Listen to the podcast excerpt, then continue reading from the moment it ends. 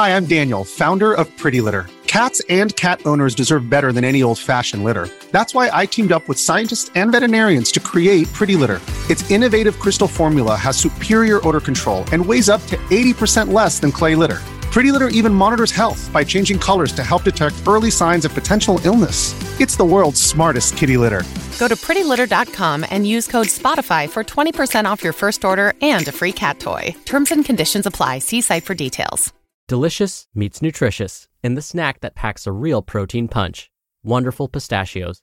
Each one ounce serving of wonderful pistachios has six grams of protein, giving you over 10% of your daily value and making wonderful pistachios one of the highest protein nuts. But perhaps more than that, I love all of the flavors they have.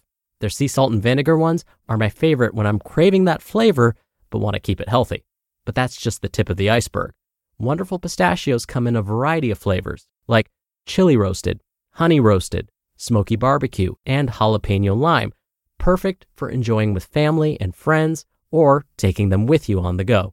Whether you're a pistachio purist who loves cracking open every nut, or you prefer the convenience of no shells pistachios, Wonderful Pistachios has got you covered. Grab Wonderful Pistachios and elevate your snacking game today. So fill up with a healthy snack when hunger strikes. Visit wonderfulpistachios.com to learn more. That's wonderfulpistachios.com. It's another Q&A edition of Optimal Health Daily, episode 2292, and I'm Dr. Neal, your host of the show. Welcome back to another special Friday edition of Optimal Health Daily. It's special because this is where I answer your questions. On the other days, I read health and fitness blogs to you like an audiobook. And with that, let's keep this intro nice and short so we can hear today's question and start optimizing your life.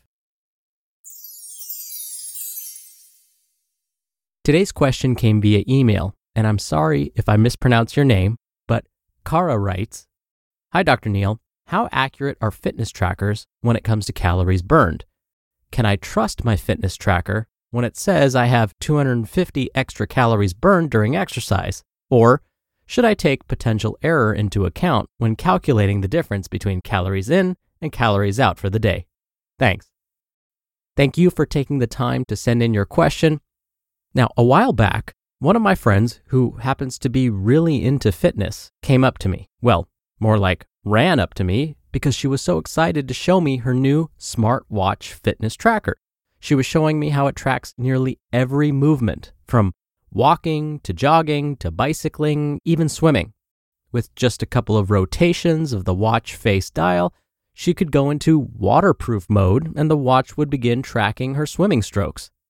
Technology has been progressing so quickly, it's hard for me to keep up with all of these newfangled doohickeys. So I thought to myself, how accurate, really, are these things at tracking all of these movements? Plus, do they help keep us motivated and exercising more consistently?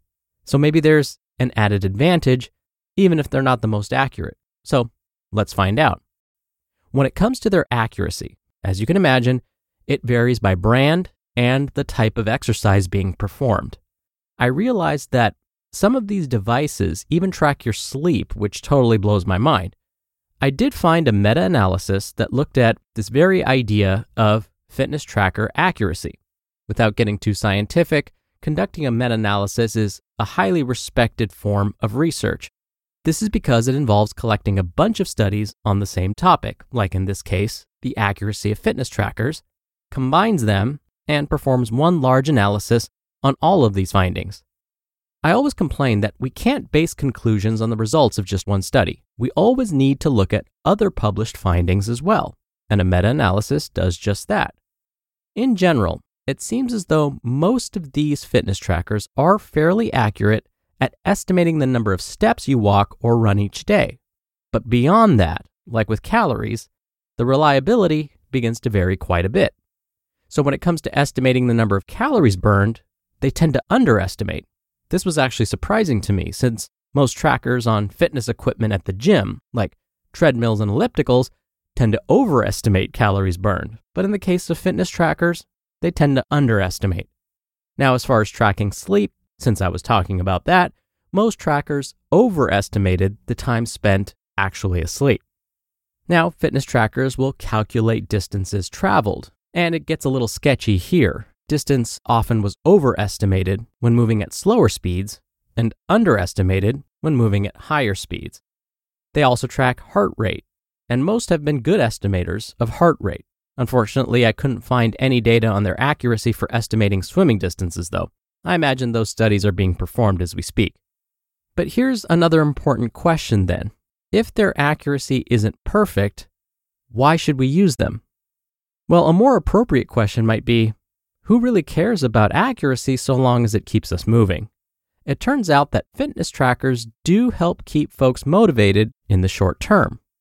Having a new gadget, or newfangled doohickey as I referred to it, can be a good motivator soon after you purchase it, just like my friend that came running up to me showing me all of her tracker's features.